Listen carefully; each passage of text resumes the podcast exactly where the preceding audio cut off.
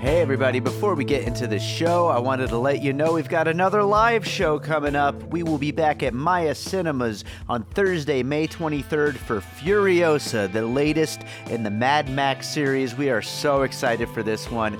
Joining me to talk about it, we've got Sam Novak, Shahab Zargari, and Tony Gonzalez. A great lineup. It's going to be an awesome movie. We are so excited to talk about it. So make sure to check the show notes. There are opportunities to win tickets. You could also buy tickets, and we hope to see you there Thursday, May 23rd, 6 p.m. at Maya Cinemas for Furiosa.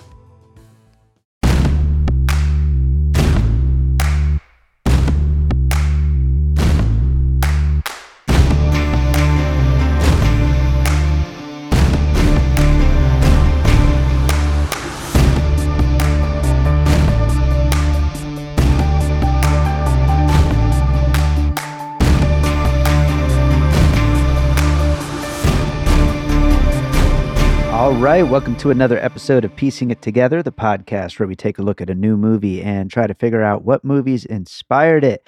And today on the show, it is a long time coming. A regular of this podcast, Chad Clinton Freeman, has been wanting to come on this podcast to talk about the Texas Chainsaw Massacre for a long time. We have a series, a special side series that we call Breaking It Apart, where we take our whole format, which, by the way, if you're new to the show, welcome. I'm very happy to have you here. Uh, but our format of looking at a movie through the lens of what other movies might have inspired it, we take that format and do it backwards, and we look at an older movie and figure out what movies it inspired.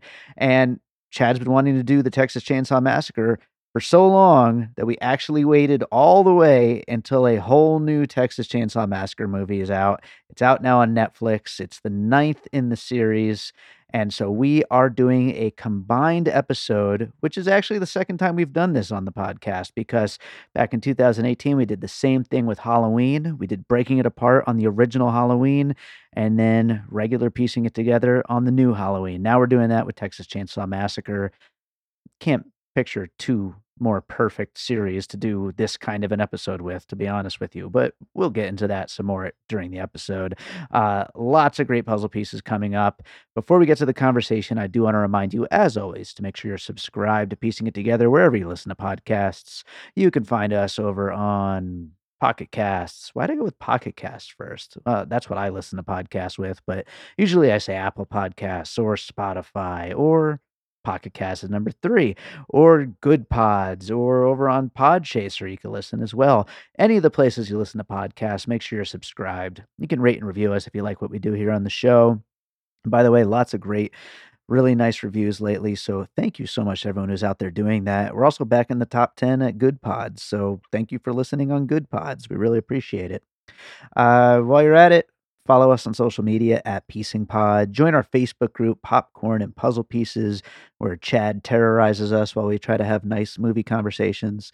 And uh, yeah, we also have a produced by David Rosen Patreon where I combine bonus content for piecing it together. Awesome Movie Year, which is another movie podcast that I produce, and from my music career. Lots of great content over there and a bunch of stuff getting ready to post over there very soon. Um, I actually just posted a, a new song over there, uh, something that's going to be on my next album. So, uh, you know, all kinds of bonus and advanced content. So check it out. It's patreon.com slash by David Rosen. I'll actually be posting the Uncharted episode on there uh, in the next couple of days, which uh, won't hit the main feed for a while. And currently, our episode on the new Scream is on there, which uh, will go up as soon as the film hits VOD in March. But um, you can get it early on the Patreon. So, with all that said, let's talk about the Texas Chainsaw Massacre and Texas Chainsaw Massacre. All right, the leather face of our podcast is back with us today. It's Chad Clinton Freeman. Chad, how's it going? it's going good. Um, I just want to say right off the bat, because I haven't been on here for, I think it's like six months or so. You know, last year I've heard a lot of people talk, you know, bad about the movies that came out. Last year was a great year for movies. That was Mm. totally my opinion. I think there was a lot of fantastic stuff that was released. And I just wanted to put that on the record right off the bat because I know I've heard a couple of people just kind of been like, yeah. I, am mostly talking about Jason, but still. yeah, sure, sure. and as I've said, like the first half of last year was pretty grim, but I I think came back around, and I, every year is an awesome movie year, and there was uh there was plenty of great movies last year for sure, and uh you know, one thing that we have been talking about doing on this podcast for a long time, last year we talked about it, the year before we talked about it, is doing a Texas Chainsaw Massacre it's... breaking it apart episode. Never got around to it. And as does happen in Hollywood, everything gets rebooted or requeled or legacy sequeled or just regular old sequeled or mm-hmm. prequeled. And here we are. We've got a new Texas Chainsaw Massacre. And uh, for everyone listening at home, what we're going to do today is kind of mash the two ideas together of a brand new episode on the new Texas Chainsaw Massacre and a Breaking It Apart on the original 1974 The Texas Chainsaw Massacre. We've lost the the in the years since and uh put it all together. And we did this uh, a few years back for Halloween as well mm-hmm. when the 2018 Halloween reboot came out. Chad, you've always been on board to do Texas Chainsaw Massacre on the show. Tell us a little bit about why you love the original so much. Oh yes, so that was one of the the the movies I wanted to do as soon as you started doing this, breaking it apart.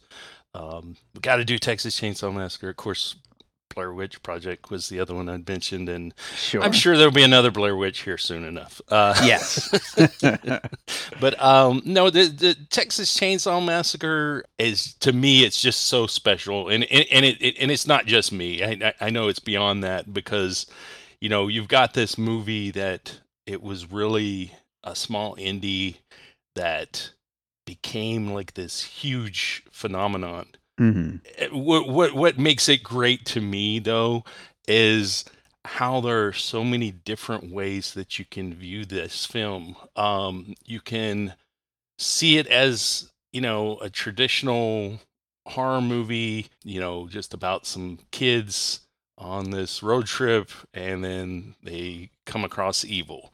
Uh, and you know that sets up so many horror movies since uh, sure. it kind of was the, the the template for that, which it kind of stole from Scooby Doo in a sense. but uh, there's so much more to it than that, though. Um, and honestly, so many people come away with this movie uh, feeling like the killers are you know the the the people to root for um because in a way it's a revenge film. Mm-hmm. And uh, there's just so many different layers. Because the first time I saw it, I was just like, wow, this is like the most bizarre thing I've ever seen. You know, sure. it really, it really uh, took like underground and grindhouse type stuff and then pulled that into mainstream horror and it did it in this unique way that just felt really real. Um, mm-hmm. And it's just so raw. It, you know, but, because of that, also in the marketing of it, it, people actually thought it was real for so right, many years. Right. Especially, you know, uh, nowadays, you know, kids probably don't believe this, but at one point, uh, you couldn't just Google stuff and on Wikipedia, uh, you know, information, um, sure. people would say stuff, and that became the, you know, oh, I guess that was the case. So, in, for a long time, a lot of people did think that this was like based on reality. Um, yeah, yeah, and I think that that helped in many ways set up um, found footage. I mean, there's a lot of this is the, really a precursor of a lot of things in many ways, including found footage, including including uh, torture porn, uh, slasher movies. This was uh, the very first slasher. I mean, Psycho was beforehand, but this one really set up the whole uh, final girl aspect. Sure, um, yeah. There's just so many things about this movie that make it really, really special. And and you watch it today, and it still holds up. It's still got that bizarre effect to it. It's still like, wow, what is going on? Um, it's it's one of those movies that reminds me of why I love movies and why I watch so many movies. It's mm. like my first experience when I saw Pulp Fiction.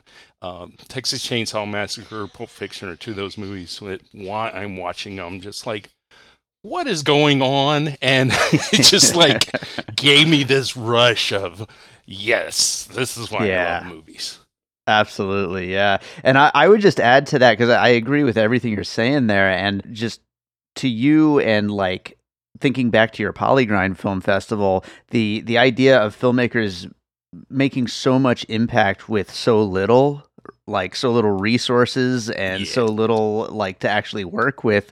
Uh, this original really felt like they were just putting together things that they could manage to put together and really really getting the most bang for their buck with every single little aspect of production design and set design and uh, gore and, and everything and really making the story come to life because of how much just amazing talent was behind the scene even if they didn't have the uh, big hollywood budgets behind them. Yeah definitely. Very very much about passion and and Yeah. and, and love and and creativity uh that brought it all together and yeah no definitely lots of behind the scenes talent obviously that uh the the you know set designs the the the every like aspect of the props and such i mean i i still feel that this is the best leatherface mask you've got so much advancements in technology and makeup and things like that but still to Yeah. me this is the best looking most realistic feeling leatherface mask that's ever been on screen Yeah, yeah. Well, we're going to do Breaking It Apart style on the 1974 Tobe Hooper original now. And uh, obviously, we could list just like you mentioned we, every slasher. Like we, we could talk about so many movies along the way, but we, we'll keep it reined in a little bit for the sake of time and also because we're going to be also talking about the new Texas Chainsaw in a minute. Um, but let's start off with just a, a handful of some movies that the original inspired. What do you got for your first piece here? well i'm going to go with a movie i actually have already mentioned but um go into more detail. Another movie i love and that's the blair witch project. Um because you know with texas chainsaw massacre you know it's got this opening crawl that tells you it's a, a true story uh, and then you've got it shot in this like lots of the moments in the film are very uh, documentary style of the cameras like in the weeds in the grass and in the in the trees and you know what you're seeing just kind of unfolds in front of you. Not heavy with the cuts i- i- until it's needed. Um and uh cinema verte uh style. Um that plus the marketing which once this came out that was the word of mouth that really got people amped up about it of oh this is a true story. Oh you've got to see this.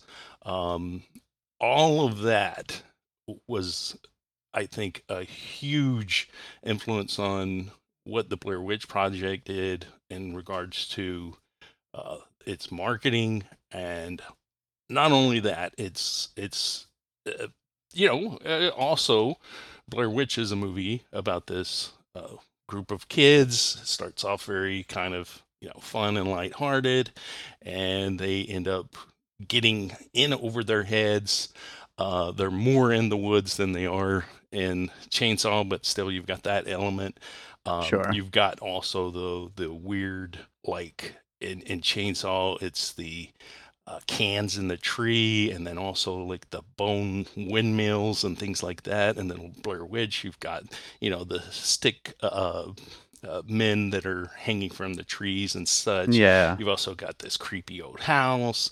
Uh, so there's definitely some some elements that not only from the marketing standpoint, but also in the the the film itself. Plus the fact that you don't see as much as you feel and as much as you take away from actually you know once you've seen it you a lot of people say they saw things that they didn't actually see you know uh Sure. so then that that helps also with that whole word of mouth thing but not only that it's just that you know um a lot with the blair witch people give credit to cannibal holocaust which of course was a film that came after Texas Chainsaw Massacre. So we could Sure. we could say that uh, Cannibal Holocaust was inspired by this one, and then you know that was part of that inspiration for Blair Witch because Cannibal Holocaust people really say is like the grandfather of found footage, but it's only about found footage within the film itself and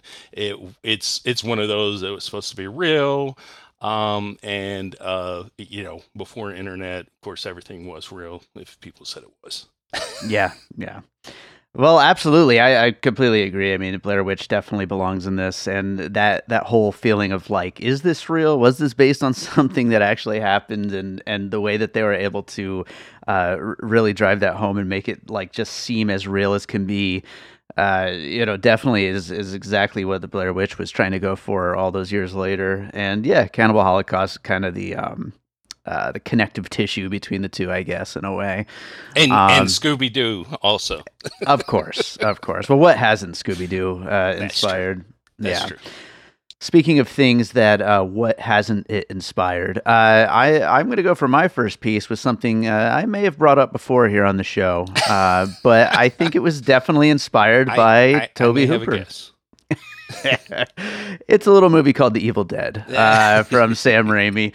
But 1981, it did. Uh, it, it came uh, seven years later, and I, I, I mean, I think Sam Raimi is pretty much on record as saying how much he loves Texas Chainsaw Massacre. And you know, again, like I was talking about uh, earlier with the, you know, that whole trying to make the most you can with very little resources. I mean, these are people who just approached it with very little money, but a lot of love for the craft and for just making the coolest, most interesting thing they could possibly put together, and uh, using that to come up with the, the craziest gore effects and the, the coolest creatures and just everything from um, you know Tom Sullivan's makeup and, and Sam Raimi's direction and cool creative camera stuff and just everything that that went into making the Evil Dead is I, I think you know kind of steeped in the tradition of what Tobe Hooper was doing with with the Texas Chainsaw Massacre, and then on another level, you could say. Uh,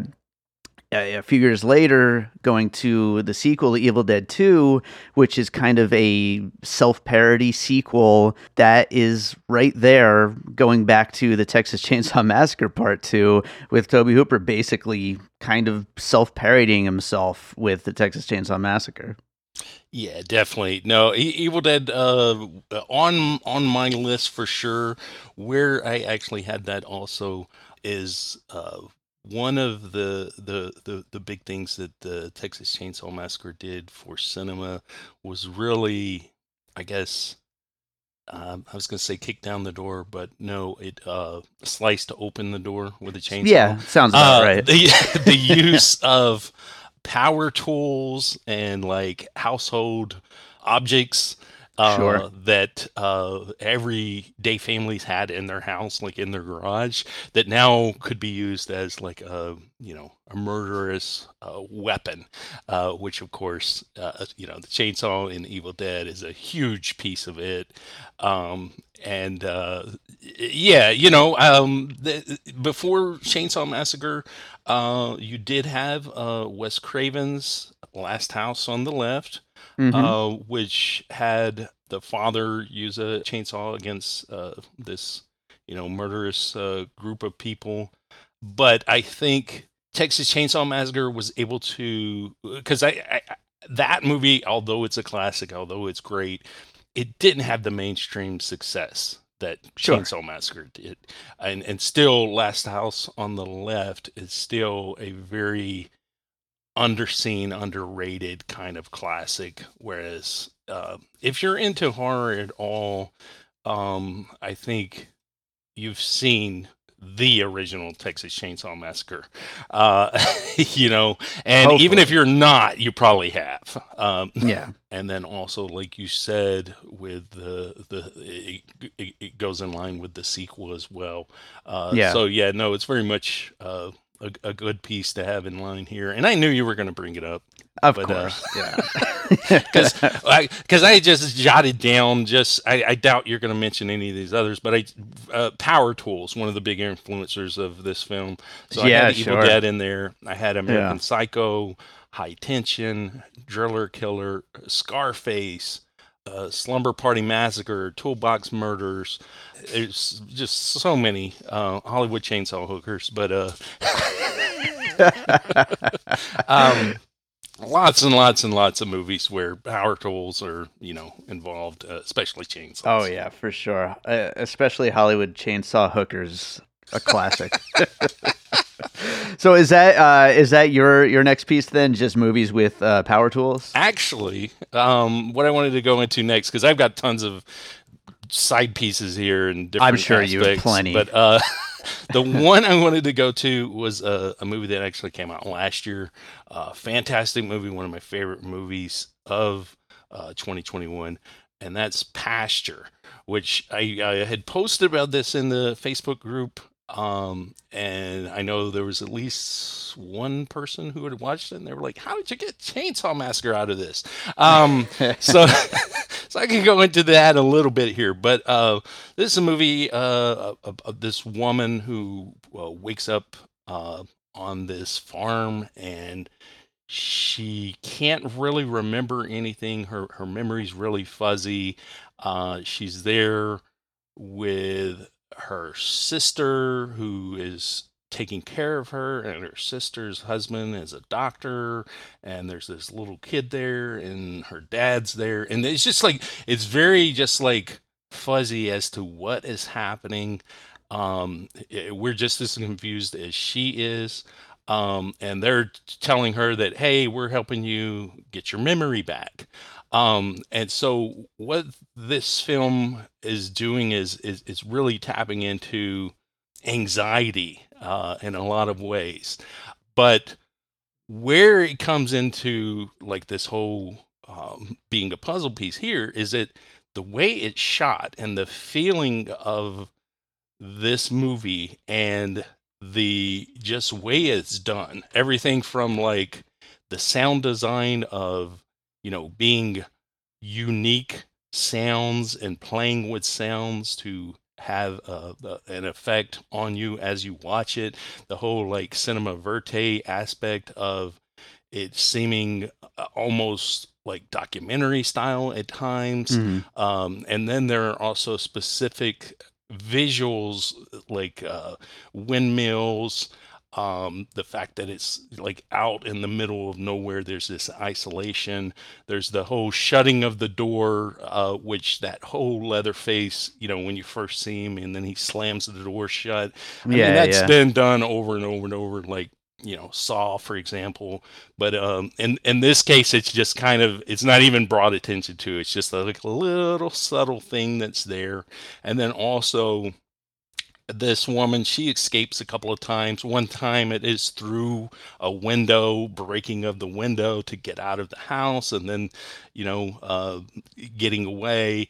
Another time she is basically uh, comes across this guy that's on a tractor who then Mhm. puts her on the tractor and helps her um she ends up though he he's trying to take her back to the house so she gets away from him that just seemed very much a lot like the the the finale of uh, chainsaw as well so there's just a lot of things that to me it feels like that this is somebody who texas chainsaw massacre is in their dna and they Yeah. went out to make a movie that kind of evoked that same kind of anxiety and that same sort of uh, feeling um, by again, you know, doing with as little as they actually had, and it's a brilliant, brilliant uh, movie. I mean, I, I, I rewatched it and I was just like, yes, no, this is definitely one of my favorites from last year. Yeah, I remember you talking really highly of it. I have not seen it, but I obviously this movie's influence is still happening all the time. I mean, last year we did uh, Bloody Hell here on the podcast, and Texas Chainsaw was, of course, a puzzle piece on that one as well. And uh, yeah, I mean, this is this is a movie that's going to continue, I think, inspiring things forever, pretty much. and I bought Bloody Hell when you mentioned it was on sale here recently, but I hadn't watched it yet. So Okay, right on. well, I'll go to my next piece, uh, which is basically just Rob Zombie's entire filmography. uh, yes, yeah, just absolutely any and everything he's done from his originals to even things like Halloween, but just really though specifically that main trilogy of his, uh, but really everything of his. Every everything seems to be steeped in the idea of these like crazy Americans and and just how insane uh, families can be, and and just the gore and the people being trapped and capturing that insanity, and not always to as. Uh, you know the success of this original Texas Chainsaw Massacre. I don't really like Rob Zombie's movies quite that much, but you can absolutely see uh, the influence of everything that the original Texas Chainsaw Massacre had on his movies. I would say maybe his movies are just as inspired by all of the Texas Chainsaw Massacre, including some of the lesser sequels over the years. But really, it's just everything that specific kind of version of this genre has brought to, to cinema. Definitely. No, uh, Rob Zombie, uh, you know, obviously greatly, greatly influenced by Texas Chainsaw Massacre. Um, before I go into my next piece, I, I, wanted to mention that there's another filmmaker that I feel the same way, which my next piece will involve him. Um, mm But what I wanted to say also is that I think Rob Zombie also very much influenced by what influenced Texas Chainsaw Massacre.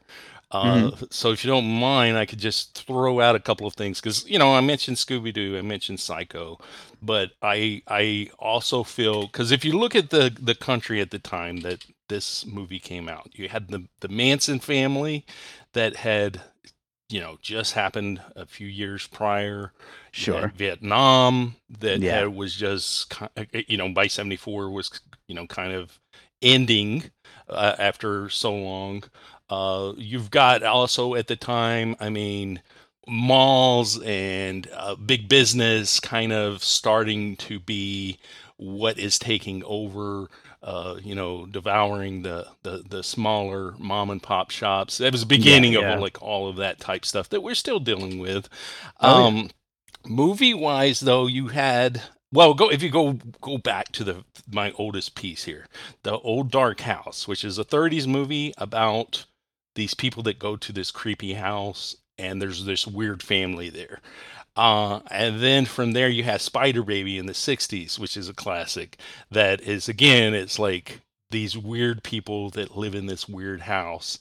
And it's more like suggestive as to are these people cannibals and things like that and it doesn't get into i mean there's murder but it doesn't get into anything too over the top the other mm. thing with these other movies that i just mentioned they're they're more like kooky and sure. like silly you know which at the time you had the Munsters which was 64 and you had the addams family on is 64 which is tv which is again these weird families yeah. the kooky factor you know uh the different factor. And then and then movie wise you know you had like night of the living dead in 68 um and then you had deliverance in 72 um, mm. Of course, Last House on the Left in 72. And I think all of those things, though, were big influences on Texas Chainsaw Massacre. And then I think also, like, that's all, like, Rob Zombie in a blender. That oh in, yeah, in Chainsaw. So definitely, yeah, no, a hundred percent. And I love that we just got a little mini missing pieces on, on Texas Chainsaw here. So. Well, it, and then they, the, then the other thing is, you know, serial killers was was also in, right. Again, that's, that's, a another, huge one. You know, that yeah. was like a, a new thing at the time. They hadn't even coined that term serial killer at that time. But, right. You know, uh, uh, Ed Gein um, was the the biggest one that uh, you know Tobe Hooper and uh, Kim Henkel have come out and said was definitely you know an influence, which that was also an influence on Hitchcock with Psycho. Um, sure. And then also the Candyman of Houston, which was another influence on this one because with the with that one you had uh, a separate person who was kind of leading the people to the other person who was the killer. So it was bigger than just the one person doing it, which really came into play with uh, Texas Chainsaw Massacre. Absolutely. So. Yeah. But yeah, no, the the filmmaker I was thinking of was Eli Roth. Specifically, I mean, one of the the big pieces that I had down here uh, which you can bring in any of his films. Uh, but Hostel. Yeah, I would say that would be the biggest for sure. Yeah. Why, why Hostel, though? One, because uh, you've got the aspect of basically entitled Americans who are just kind of uh, feel like that they can just do anything they want to, go wherever they want to, and there's no consequences. You know, right? They, they live in their bubble of life where they never have to deal with crime. They don't have to deal with uh, violence against them, and so wherever they go, their bubble's going to follow them, and they'll be okay. And of course, uh, Chainsaw Massacre is a big wake up to them of no, you there's some bad people out there. You know, mm-hmm. a very uh, cautionary tale. And so Hostel, you know, it's the same thing. And not only that, you know, uh, the, like I said, this is very much a, a precursor to torture porn in many ways. Um, yeah, yeah, for sure. It uh, shows it in the emotional uh, sense of it more so than the physical, whereas Hostel, you know, was the the the one that really you know amp things up with the physical uh, torture. Not only that, there's a you know visual cue with Eli Roth in Cabin Fever when that you know the house reveal. He completely you know, of course, many people, that's another one of those visuals that uh, has been ripped off from Texas Chainsaw Massacre. But in Cabin Fever, the part where the girl and i think she's even wearing red shorts and it starts up from you know like her feet and then up to her her butt and there's the reveal of the house. Yeah um, yeah. so but yeah no eli roth is is right along there. I mean even you can go to green inferno which was his cannibal movie. So yeah uh, just absolutely. like Rob zombie no, definitely. He, he, the two of them are both, I think, kind of go hand in hand with that, and uh, definitely agree. And I'll go to another piece. I'm going to combine two movies here because I think they both kind of draw inspiration from the same idea here. Mm-hmm. So that's going to be 1975, the next year, uh, Jaws, mm-hmm. and 1979, Alien. Mm. Um, both movies where you're basically in this kind of remote place that's not very easy to get out of in Jaws in, in the ocean and Alien in space and where there is this just unstoppable killing force that there's just very little hope of getting away from. And both are kind of in their way very unique, different slasher kind of movies, but they both kind of follow that same blueprint of something coming to get you and there's probably no chance of escaping it. Right. well, and and Jaws also is uh like so that's I mean that's the thing. Um Texas Chainsaw Massacre you don't really see a whole lot, you know? It's it's yeah. more of what you don't see and what you you know that it, it, it's it's you in your imagination and I think Jaws um, most of that movie, it, you're in that same realm of uh, being being scared, not because of what is shown, but what isn't shown. Which yeah, for sure goes back definitely to you know Hitchcock with Psycho yep.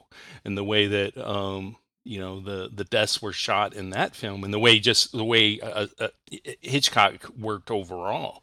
And I think um, definitely part of what makes uh, Jaws so great um, is that for the longest time you don't see that shark because then once you see that shark it's kind of fake. A little bit. But uh yeah no and then and then with alien um you know uh, again it's a very like female empowering film especially i mean sure. especially at the time i mean you, you you think about when that came out and the survivor is a woman um, and then you've got that with alien just kind of takes it to another level of creating that person into you know uh, eventually through the series, you know, she's basically a superhero. Yeah, um, basically. So I mean, yeah, definitely. Uh, those are those are both uh, uh, good in in ways you mentioned, and then also, like I was saying, with a little bit of a, a different here. But yeah, that whole aspect of you're being trapped somewhere. Um, you know you're going to die, and there's not much you can do about it. Uh, yeah, yeah, no, absolutely. So, what do you have for your next one? Well, I, I want to go with the, the, and I'll just combine two here. Uh, the whole cannibal family aspect. Um, I think that even though the, the the cannibalism was kind of played down in this film, because I mean, if you think at the time, that there was probably something that was so so very uh, taboo and not in any films or if it was, it was very much implied, or it was done like I was saying before in like a kooky uh, yeah, family yeah. kind of way. But uh, I would say, uh, you know, The Hills Have Eyes, which uh, was '77. Wes mm-hmm. Craven, um, I think in many ways, uh, Wes Craven influenced uh, Chainsaw Massacre, and then I think he was influenced um, by it with what yeah, he yeah. did uh, in The Hills Have Eyes, and then I'll go uh, a, a, second piece to that, a wrong turn, um, sure. which was of course greatly influenced by Hills Have Eyes. It's one of those things that you take underground and you take extreme films and you you start to work with some sort of theme and once it gets there it'll slowly uh, seep into like the mainstream or in this case it was the mainstream horror. And then from there it goes more into mainstream in general.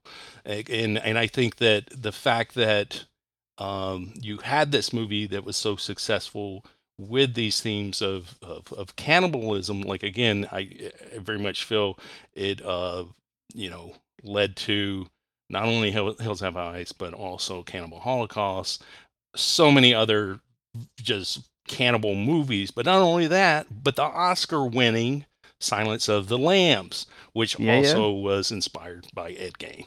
So, yeah, but it just shows you like how these things can kind of start and then where they can kind of go. Yeah, and, and also I I would say like combining those two, The Hills Have Eyes and Wrong Turn, tying it back to your first piece there, the Blair Witch Project, and then with the Texas Chainsaw Massacre itself, all of these movies they really seeped into everybody's imagination right. in a way that when you do make a wrong turn out in the middle of nowhere, you know, particularly maybe somewhere in Texas or something, you know, you you think that, you know, you're fucked. Like you, right. you are going to get eaten right. by some weird hill people at any moment. And it's just eh, the fact that they were able to paint a picture that just feels so vivid and so real with these movies that it would even like enter your mind as that's a thing that could happen is uh, pretty amazing and crazy and scary. Oh yeah, and I mean that's the thing is that definitely you know because uh, I was born in Texas and grew up in Texas, and even even as somebody that you know knows Texas, there's plenty of places when you're traveling you don't want to make a wrong turn. Where am I and what am I going to run into? Now yeah. I'm in Ohio, right by Kentucky and West Virginia.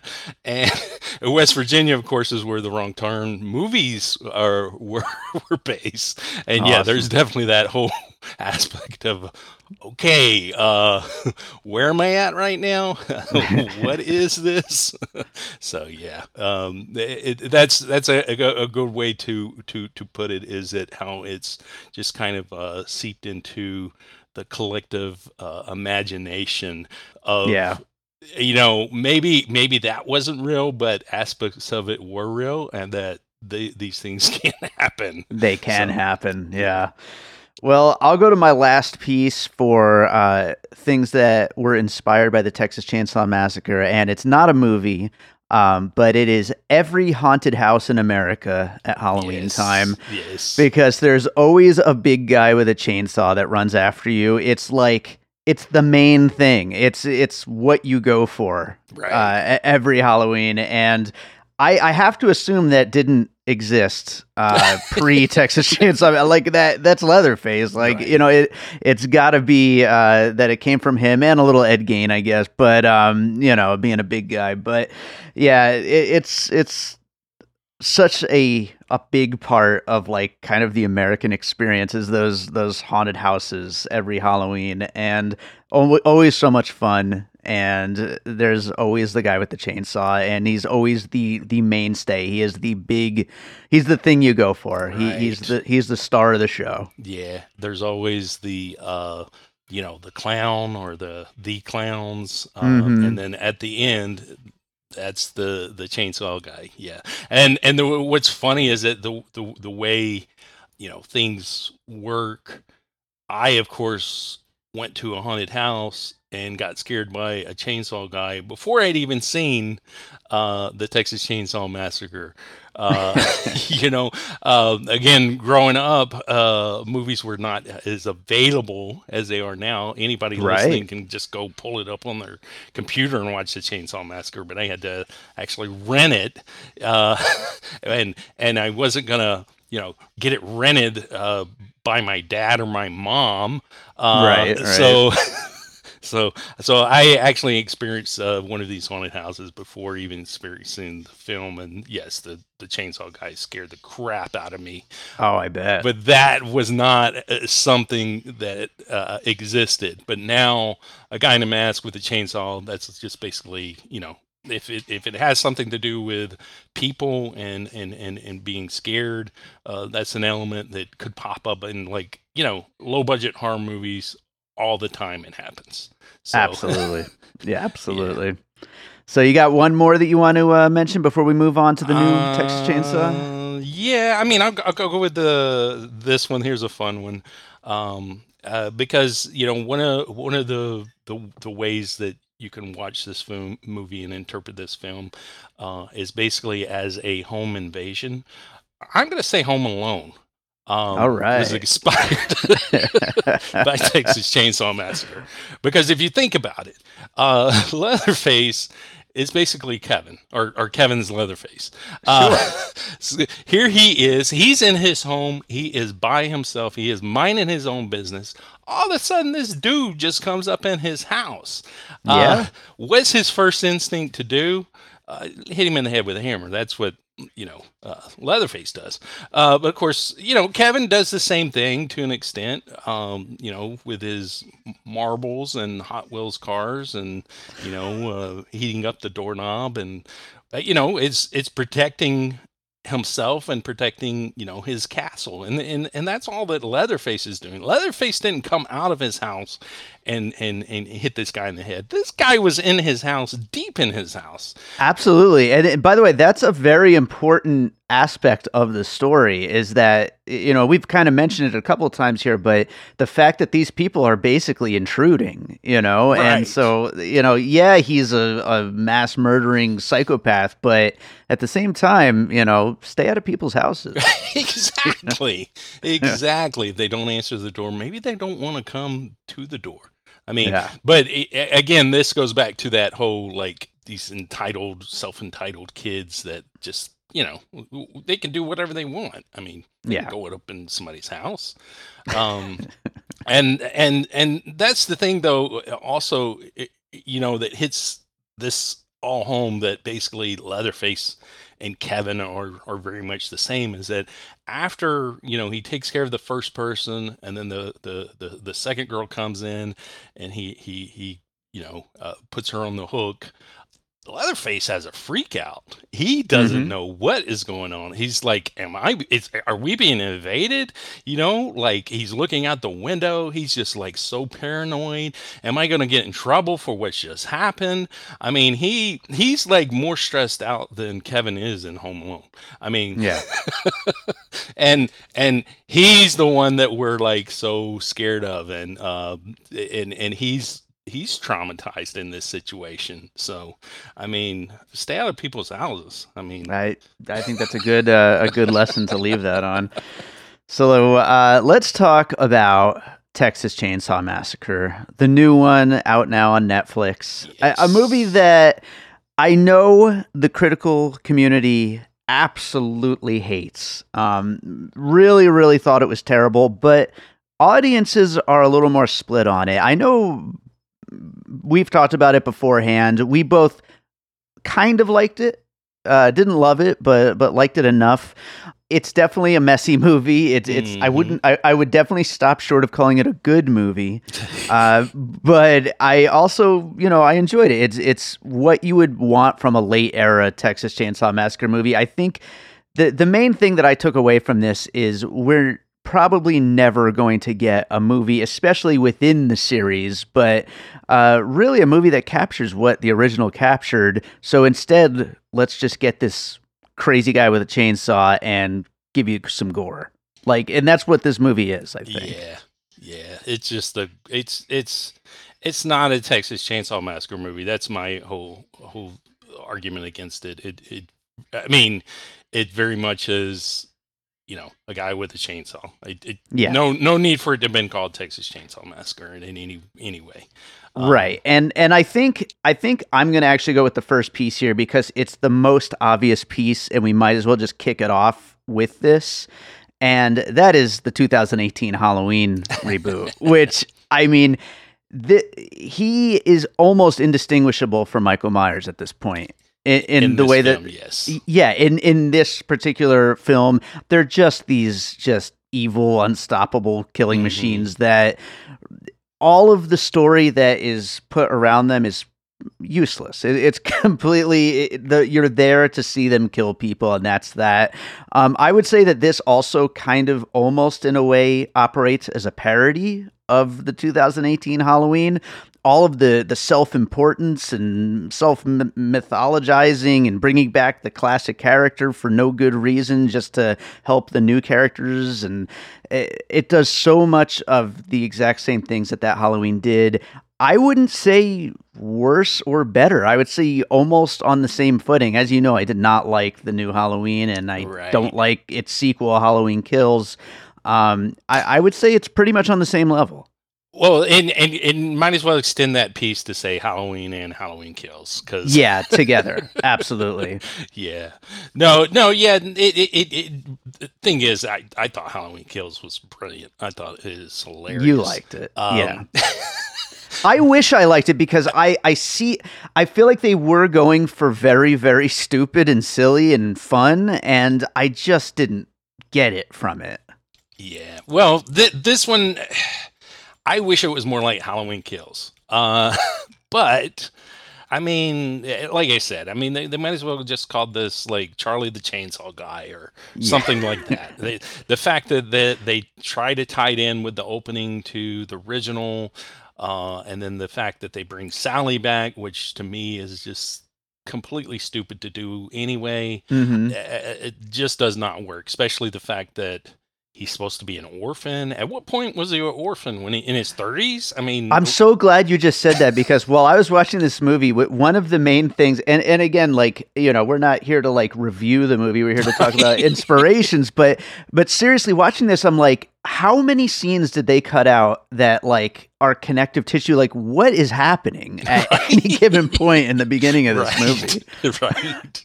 Well, that, that that that was what Melanie said whenever uh, it was over. She was like, "I don't even know what happened." Like, We- we cut- we cut out every- from. Every sequel to the movies, they're all cut out of the continuum of this, and yet this is not where we left off at the end of the first one. Like, well, this is a direct sequel to the first one, so obviously here you've got a You know, I, it, I mean, it, it, as much as you can figure, he was at least in his twenties when the first one ended, because the hitchhiker and him worked at the slaughterhouse and were Mhm. basically let go because of this new technology and that's part of the important things of the story is that it's a revenge film about you know the old versus the new and that anger and that hostility of not letting go of the old and kind of moving on so i Yeah. mean that was that was who he was was a you know somebody that slaughtered and so here he is just continuing on with what he did prior. So, Sure. Uh, which to that, with the, the point I just made, I'll go ahead and throw in my first piece. All right. Well, eh, see, I got more of anti pieces than than than real pieces for this new movie because it's more of like where they should have went. oh, okay. I got you.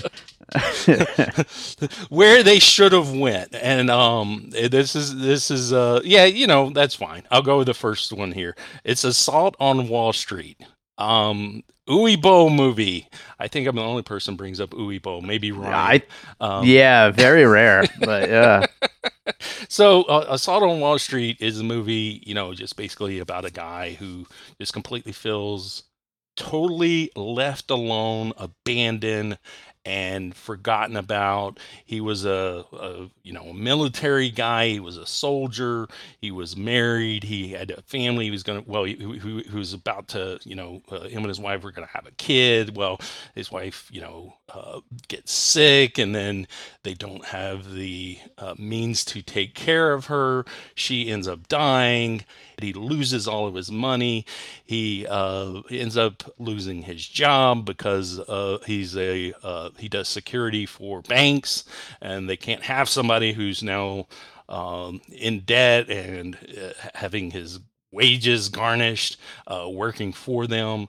So he has his house repossessed. He's basically everything stripped away, and he is yeah. just angry and I remember this. take it out on you know all the banks Wall Street, you know. And so basically he he that's what he he he reverts back to what he was, which is a soldier, a killer, and then he uses that as revenge against Wall Street. And yeah. so to me, that's what the Leatherface on his own without the family. That's the movie that they could have made. And it, to a degree, they kind of sort of throw in some things to kind of do that, you know, because obviously it's very much uh, a old versus new uh, mm. in the film but it's yeah, just yeah. kind of like something that's just tossed in there. It's not like right. what the movie is about. And well, I there's think, a lot of things just tossed in there. Yeah, yes. there's there's eco- there's economy, there's violence in the in the cities, there's gun violence, there's yes. there, there's so many yes. little ideas thrown in, none of which are are right. You yeah. know, and I and I actually saw an interview with Fede Alvarez, who co-wrote the script, uh, or or at least came up with the story where he he kind of said that coming to this country uh, as an immigrant, like he he noticed that you just see little bits and pieces of all these stories, and none of them are ever resolved in any way. Because I mean, that's America for you, you know, and and that kind of makes sense in a way, although it's also kind of a cop out, I You're think, right. you know. But but it does make sense though that you you see these stories every day, and nothing is ever you know n- it never goes anywhere, but you at least see them all the time in the news. Yeah. Well, so. like I said, I think it, it, there were a lot of things that could have been grasped onto and really uh, zoned in on and made that the story. And and like I said, a, Assault on Wall Street could have been one of those things. Um, and I know what you're thinking. Should Uwe Boll have made this Texas Chainsaw Massacre? Um, That's what we're all thinking. Yeah, yeah, yeah, yeah. yeah. Well, well, not only that, not only that the only way this movie could have been worse. So, so, and I, I also know the downside of that is that people are, are, probably like, "Well, are you saying we should have had Joker or Cruella, uh, Texas Chainsaw Massacre with Leatherface?" In a, in a way, I am saying that. Mm, we're getting a real look inside the mind of a psycho right with what's happening. Um, yeah, I'm going to move on to my next piece. Uh, and actually, I might as well go to this one. Uh, you brought it up a bunch of times during the uh, the talk about the original, but I'm going to go with Alfred Hitchcock's Psycho because here we've got Leatherface wearing his mother's face, and uh, you know, obviously with Norman Bates dressing up as his mother, uh, I think Leatherface finally completes that here, where you know he finally gets to be completely inspired by Norman Bates and and Psycho. Right, so it, right. It all it all comes back around all these years sure. later. yeah. so and and that's the thing. It, is this his mother? I mean, who is this woman? I mean, story wise, don't even try. don't even try to follow it story wise. Because in the in the original, you know, there there's grandma who's dead in the attic, but there's never any motherly figure. In fact, Leatherface kind of takes on the role of the woman of the house. So I mean. Mm-hmm who is this woman? Yeah. I think that's kind of important whenever you're following up a movie 48 years later to like kind of give us a little bit more details like that. I mean, Yeah. I just wanted that. I mean, yeah, It- it's it's uh it's it's a messy movie for sure. But let's go on to your next piece. What do you got Um, next? So I, I I've got actually a, a documentary. It's called uh, Welcome to Leith. It's actually just a movie that was on Tubi that I stumbled across and watched. I knew nothing about it. Uh, it's evidently set during 2012, and what it is is it's this small little town um, where this white supremacist decides hey, land is really cheap there. I'm going to go in and buy a bunch of land and I'm going to start like a little, you know, cult. And Oh, we're going to take over this town and then, then we're going to be the majority and we're going to own this town and do whatever we want with this town. And Mm. so he ends up he starts buying off all this land and then he moves in he moves in a, a family of uh, white supremacists and then he starts donating the land that he's bought to other like well-known white supremacists and so the, it's, it's this whole thing with trying to take over this town where this is a town that does not want anything to do with this guy or any of his beliefs, even though it's a, a town that's uh, it's mostly uh, you know made of white people. There's like one black guy that lives in the whole town, Mhm. um, and uh, it's this town versus these people and what they're trying to do and and and some of that kind of came up here which again is one of those things that they didn't really explore as well as they could have but i think Sure. could have made it more interesting because you've got the the hipsters basically have come in and it, it bought up all this land as this ghost town in in texas and trying to you know flip the properties to hipsters so that this is going to be you know the new downtown las vegas. Uh, Yeah, and uh, and and of course you got uh leatherface just kind of in the middle and it's it's not the town versus these people but it's leatherface versus these people. It, it, it's a very very interesting documentary though. I very much uh, sounds recommend great. it. And and that little piece though is just kind of a, a, a one of those thrown in ideas uh in this new uh, chainsaw Yeah. Yeah, one one of many just thrown in ideas, and uh, yeah, that sounds like a great documentary. I'm gonna have to check that out. Um, I, and that that also, yeah, to to the hipsters like kind of moving into town and and and taking it over for for their businesses and everything like that. That that's like a because I couldn't think of any movies like that. I did read. I've never actually seen it, but I read that uh, Halloween Resurrection uh, has a kind of slightly similar with like a reality show aspect, like coming into the the house for a reality show. Not necessarily a full town, but Yeah, I, I, I, I slightly remember that movie. I remember it was awful. Uh, Yeah. th- th- this one is very much kind of like that because I think that's the one that Jamie Lee Curtis is in for like five minutes and Right, they actually right. kill her. Yeah, And so, like, I, it's funny because, yeah, I guess that would be a good comparison. That movie. yeah. Uh, I, I I was gonna say I, I'll have to watch it one of these days, but no, I don't. It's awful. I, It's, it's like uh, who is it? There's a rapper in it. I'm trying to remember. LL Cool J, right? No, he's in one of the good ones, I think. It's, Oh, okay. It's like Then Busta Rhymes. yeah, yeah, yeah, yeah. That's who it is. Is it yeah. Busta Rhymes? Yeah, Okay. yeah, Yeah. No, it's it's real bad. It, yeah, it really uh, was during the heyday of like reality TV, uh, and they really tried to capitalize on that. And it's just the heyday of reality TV is the rest of recorded human history. well, the the big uh, forward. early boom, I'd guess. Yeah, I hear you. I hear you. Well, uh, I'll go to my next piece, and I told you I was going to do this. Uh, I, I have to, but this movie absolutely is centered on a bus party that comes to this town with all of all of these young people ready to uh, invest in the town.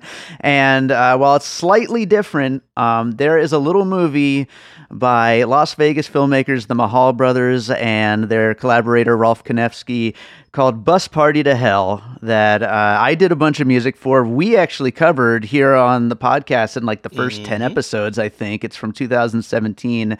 And it features a bunch of young people on a bus party that goes horribly wrong and lots of gore takes place on and around the bus and uh, so yeah i don't know if this filmmaker uh, saw bus party to hell but it definitely they're the only two movies i could think of that feature a bus party Right. and a shitload of gore um, and and i will say that the uh, the the bus scene will come up in another one of my puzzle pieces coming up but is the centerpiece of the film and is a really a lot of fun i thought Yeah, yeah, no, I definitely thought of that movie too, and I, I mean, I will say that this movie is, I, it's been a while since I saw uh, Bus Party to Hell, but I mean, they're kind of equal films. So I mean, if somebody liked this new Chainsaw Massacre, they they definitely should check out Bus Party Ch- Hell. i would It's i would agree fun movie. Um, again, it, yeah, it's it's fun. You don't have that whole like e- expectation involved into it going in either, so it's you're able to just you know have fun with it. Whereas with this one, I, I I was not on first viewing able to do that. I think over time, because I find myself with that all the time with the Chainsaw films, initial uh, watching of them is is is fairly negative. Um, and then I go back and I rewatch it. I'm like, hey, this is kind of fun. I mean, even the bad ones I like. So uh, yeah, no, uh, Bus Party Hell is, a, is definitely a, a fun time. The bus uh, scene instantly brought that back to mind. Um, Which the massacre on the bus here is is definitely the highlight of uh, the new Chainsaw film. That that is definitely accurate. Um, it's uh, it's so ridiculous. and uh, you know, and it and, and it, it it kind of uh, does both worlds of uh, you actually see some of the things, and then there are times when it's just like you're just seeing like you know the the blood kind of splattering uh, from the outside of the, the the bus through the windows, which is really Yeah, cool yeah. effect. Um, the the the things that reminded me of was uh one again uh, people um, in this uh, closed well i guess it was a bus and a chainsaw and that's uh, Zack snyder's dawn of the dead which Sure. the old boomer accidentally saws the young lady in half uh, which was actually one of those i know total james gunn moment that i actually thought was hilarious though at the time. Um, he's not all bad chad. He's not all bad and then the the other thing that came to mind for me, and I may have talked about it on the bus party to hell, was uh, Judgment Night, uh, which Judgment Night, you know, uh, group of guys in an RV, uh, and uh, which is kind of uh, be a good one for the first chainsaw and for this one as well. In an RV, and they get stuck in the wrong part of town. They they see a murder, and then of course they end up getting you know uh, tracked down by the killer. But uh, the beginning half of that film is all in the RV. Uh, Yeah. So uh, I think it works for for both of the films we're talking about. Awesome. Yeah. And you know. I might as well just jump right in there uh, along with those two uh, because two other pieces that involve bus action scenes that I was going to include, and these might be too new to actually have been uh, an influence on this. I'm not sure when exactly this was shot. I know it went through a long production, uh, you know, hell situation, but uh, last year's Shang-Chi and Nobody. Uh, so right now in the, the public consciousness, there's a lot of bus fights happening. Uh, it seems to be a thing lately. I don't know why, but those were two of the best action moments of last year, I think. And we're right back to action on buses this year. So maybe we'll continue to get more action on buses.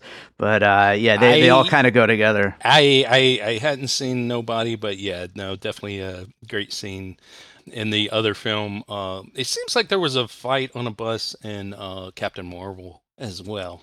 Might have Oh, been. yeah. Might have been. Yeah, it's, it's happening a lot lately. Yeah. Um, what I was gonna say is uh, Final Destination. Um, this is another Sure. one of those things that kind of just like is a, a, is a part, one of those thrown out there pieces of this um, new film, and you know, the girl, uh, survivor of a school shooting, um, Mhm. and she even makes the the mention of, "Hey, you know, this is because of me. Death is following me."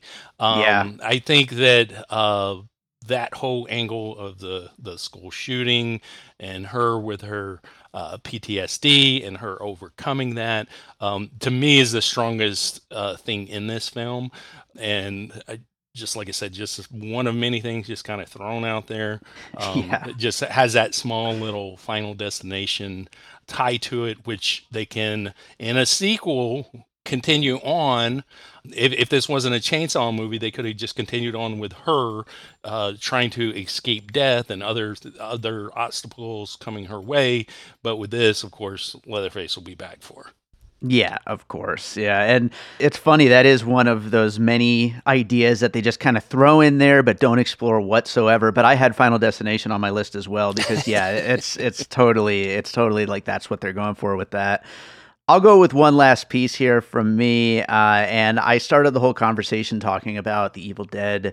I'm going to go with the 2013 Fede Alvarez Evil Dead um, as a puzzle piece here, which, of course, he co wrote this. Um, but in a similar way, in that reboot, which was actually very surprisingly good, I thought.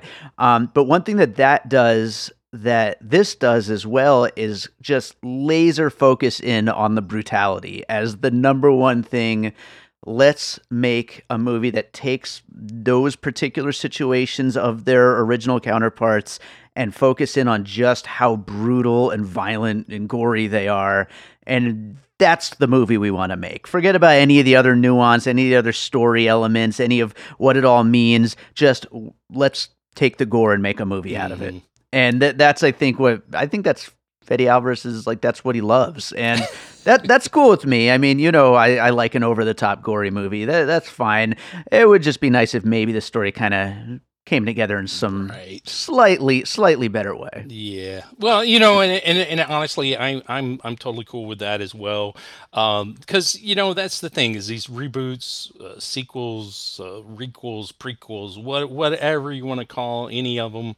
Uh, what they do is they, they get people talking about the original film anyway. They get people talking about the legacy of the original, and to me, that's you know a positive, regardless of you know what Yeah. they didn't do or or what they should have done. Uh, a lot of people get really really worked up and angry about that. Uh, this film, there's some people that are just like really really off the deep end angry, and and and just like you know.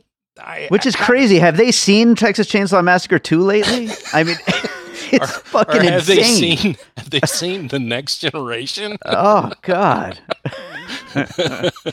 yeah. Yeah. Um, yeah, and it, it- it- you know, um, it's just like y- y- these the Chainsaw Massacre movies. This is uh, was this this was the ninth one, right? I think so. Um, Nine. Yeah, um, none of them ever connected in any way. Part two didn't really connect. I mean, they're all just kind of their own individual thing. Yeah. Um, and you know, um, uh, some some are really good at what they try to do. Some are not as good. So- but that, I- I- to me, I just try to enjoy what they are and have fun with it. And there's definitely Yeah. some fun to to be had with this one. You know, it's it's what it is. So Yeah, I, I don't get worked up about it, but be happy people are still talking about the original, you know, uh, 1974, and here we are doing a podcast uh, talking about it. I mean, that that says a lot. Absolutely, absolutely. Well, that sounded like closing thoughts there. Do, do you want to throw out one more piece, or because I know you probably have like a hundred more listed? Uh, well, I mean, I could just touch on real quick. Uh, uh, one of the things that uh, this will go back to the original. Uh huh. one of the things that I really latched on that I really enjoyed about the original that uh and we and I can compare this with the new one and how the new one doesn't do anything whatsoever. Um and that's that whole abuse neglect angle. Um again going back to Leatherface and and that and that moment when he first kills and the the freak out that he has and then also once his brothers come the way that they treat him you can just tell that this is a this is a guy that he's not all there he's very much um, grown up being abused. Uh, he's he's the mother of the house where he does the the the, the cleaning and the cooking. Yeah. Therefore, that's why the house is so nice. Um, um, just the whole abuse neglect angle, creating a monster type thing. I I thought of Carrie, um, which is you know that's the other thing is that this is a, a very um, artistic horror film. Same thing with Carrie. Um, Yeah. More more recent with that, I would say the movie Martyrs. Um, and uh, what I wanted to say, this will be final thought though with Leatherface, is that you know look at the original Leatherface and how verbal he is. Look at the original Leatherface, how much of a just bumbling like at, idiot honestly he's he's he's not all there he's not all there Sure. physically mentally emotionally he runs like a cartoon he really does Yeah. and then jump to 48 years later he seems to have all his mental capacity you know he he's all there he he Sure. he can like play hide and seek with her and hide the chainsaw and then do like these tricks with the chainsaw throwing it across the floor. And he gets around a lot better than he did 48 years ago. I mean here he is. He hasn't picked up the chainsaw in who knows how long. And here he is you know he's he's uh, in his 70s or 80s and he's like champion chainsaw wielder i mean I just- hope I'm in that good shape when I'm exactly. in my 80s. Yeah, Yeah. I, I hadn't picked up a chainsaw in at least 30 years. If I was to do it, I mean, I would just be like, okay, how do I start it? Uh, Chad with a chainsaw. Now that's a scary thought. so no, I, again, I understand though some of the, the reason why people hate this movie, and I think that's part of it.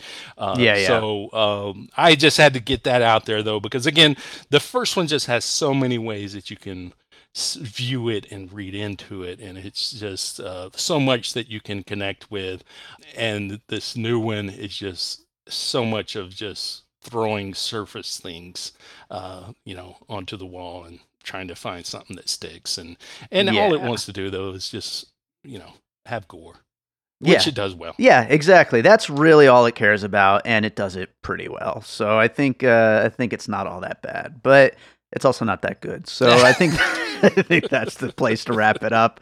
Yeah. Uh, Chad, is there another movie you watched recently you'd like to recommend to our listeners? Yes actually and this is one i did post about a little while back you might remember a video of a girl making peanut butter and jelly sandwiches that i posted in the facebook group Uh, so this is a movie called Kid Thing.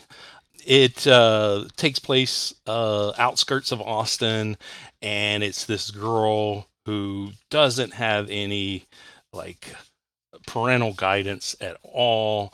Uh, she has this, you know, very weird family. Uh, her, you know, her her parental figures are these two uh, guys that are almost like you know Beavis and Butthead, uh, and you're not even sure of what the relationship is because she doesn't call either one dad or anything. She calls them by their first name, and they're into like car derbies and uh, scratching lottery tickets, and they're always fighting. Uh, and this is you know what she uh, has to look up to, but uh, it's kind of like a female Gummo because she's just kind of going around doing her own thing, whatever she wants to, whether it's you know stealing from the local uh, uh, convenience store or, or shooting stuff with a, a paint gun. Um, it's just her kind of off on her own, getting into little things. Uh, and there's that classic peanut butter and jelly moment because she's making uh, these sandwiches for this lady who is in a hole in the woods. Um, so yeah, kid thing. Uh, it's a 2012 movie. The Zellner brothers uh, made that. Uh, it is fantastic. So definitely recommend it. Right on. I'm gonna go have a uh, peanut butter and jelly sandwich now. So. Only if you make it properly. yes, Grab the peanut butter with your hand. Oh, they made Damsel, huh? I, I've been trying to watch Damsel for a while now. I've never seen it. Yeah, evidently they're they've got a big following. But uh, Yeah. yeah, no, that one's awesome. great. Awesome. Well, Chad, thank you as always for uh, being here, and I'm sure you'll be back soon enough. Uh, there's a bunch of DC movies coming this year, so we'll talk to you again soon. Yeah, it's a it's an exciting time. Uh, last year with the movies we've gotten, and then this year, uh, lots of uh, good stuff on the way. So I am here when you need me. Check out the Sonic Cinema podcast, where film critic Brian Scuttle takes you through the year discussing classic films, reviewing modern hits and misses, covering film festivals, and interviewing filmmakers and film critics. Click subscribe at YouTube, Apple, Spotify, Google, and other platforms, or follow along at www.sonic-cinema.com. All right, so I hope you enjoyed that conversation about the Texas Chainsaw Massacre and the new Texas Chainsaw Massacre. Thank you, everybody, for listening. Thank you to Chad for joining me on that one. And I hope you are enjoying what we do here on Piecing It Together. If you are, I would really appreciate it if you would go drop a little five star rating and maybe even a review if you've got a couple of minutes on Apple Podcasts, over on Spotify, Good Pods, Podchaser, wherever you can leave a review that would be so wonderful if you did that. We really appreciate it. And uh, also, just make sure you're subscribed. Follow us on social media at Piecing Pod. Join our Facebook group, Popcorn and Puzzle Pieces. And don't forget about the Patreon I told you about at the top of the show. It's patreon.com slash by David Rosen, in case you forgot the link. And over the course of the last hour, you decided that you wanted to sign up that's the link. Go do it. Uh, but most of all, just share the show. We really appreciate that because then it gets the show out in front of new listeners, new potential guests for upcoming episodes, all kinds of great stuff like that. So thank you so much for listening and consider sharing the show. So I always close these episodes out with a piece of my music. And usually I try to keep a little track of uh, what I've been playing so I don't repeat the same song. I mean, I, I have a lot of music, but uh, you know, there's only a couple of hundred tracks for me to pick from, but uh, which sounds like a lot, but you know, it is a lot. But uh, I, I try to like mix them up, and that way I don't play the same song multiple times. You know, in any kind of uh, you know, in a year or you know, at least in a few months. But this is a unique situation because last week we did the episode on Peacemaker, and it's such like a silly, goofy, over the top '80s themed kind of an intro uh, to that show, Peacemaker, uh, that it felt right for the closing to play this track called "Party Bus to Hell" from a film that I did music for called Bus Party to Hell, which was actually a puzzle piece here on the Texas Chainsaw Massacre episode. Uh, and it's actually a film produced by local filmmakers Sonny and Michael Mahal, uh, directed by Rolfe Kanefsky. Uh, a really crazy, over the top, ridiculous gore fest with lots of blood and boobs and set on a party bus with all kinds of killing and violence and creatures and demons and terror reads in it as well. And uh, it's it's a lot of fun. And you should go check the movie out. Listen to the episode we did on it way back in the first year of piecing it together. I also interviewed the film's director. Uh, a lot of fun stuff there. I played it last week, not realizing that this week I would be doing the Texas Chainsaw Massacre episode, and that Bus Party to Hell would be such a perfect puzzle piece.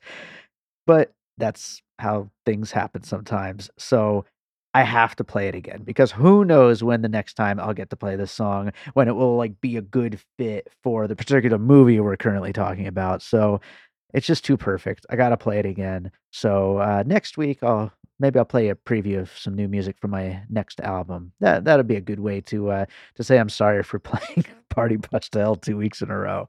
So uh, this is Party Bus to Hell from the film Bus Party to Hell. Hope you enjoy it. We'll be back with more piecing it together real soon.